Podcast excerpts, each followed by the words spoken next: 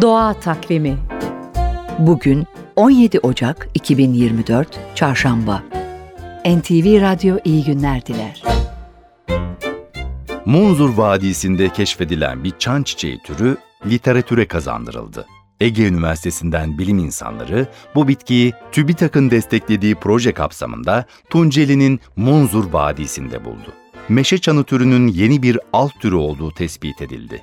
Yayılış gösterdiği bölgeye atfen Ovacık çanı adı verildi. Meraklısı için not, çan çiçeğinin dünya çapında 420 türü var. Son keşifle Türkiye'de yaşayan çan çiçeği türü ise 133. Bunlardan 70'i Türkiye'ye endemik.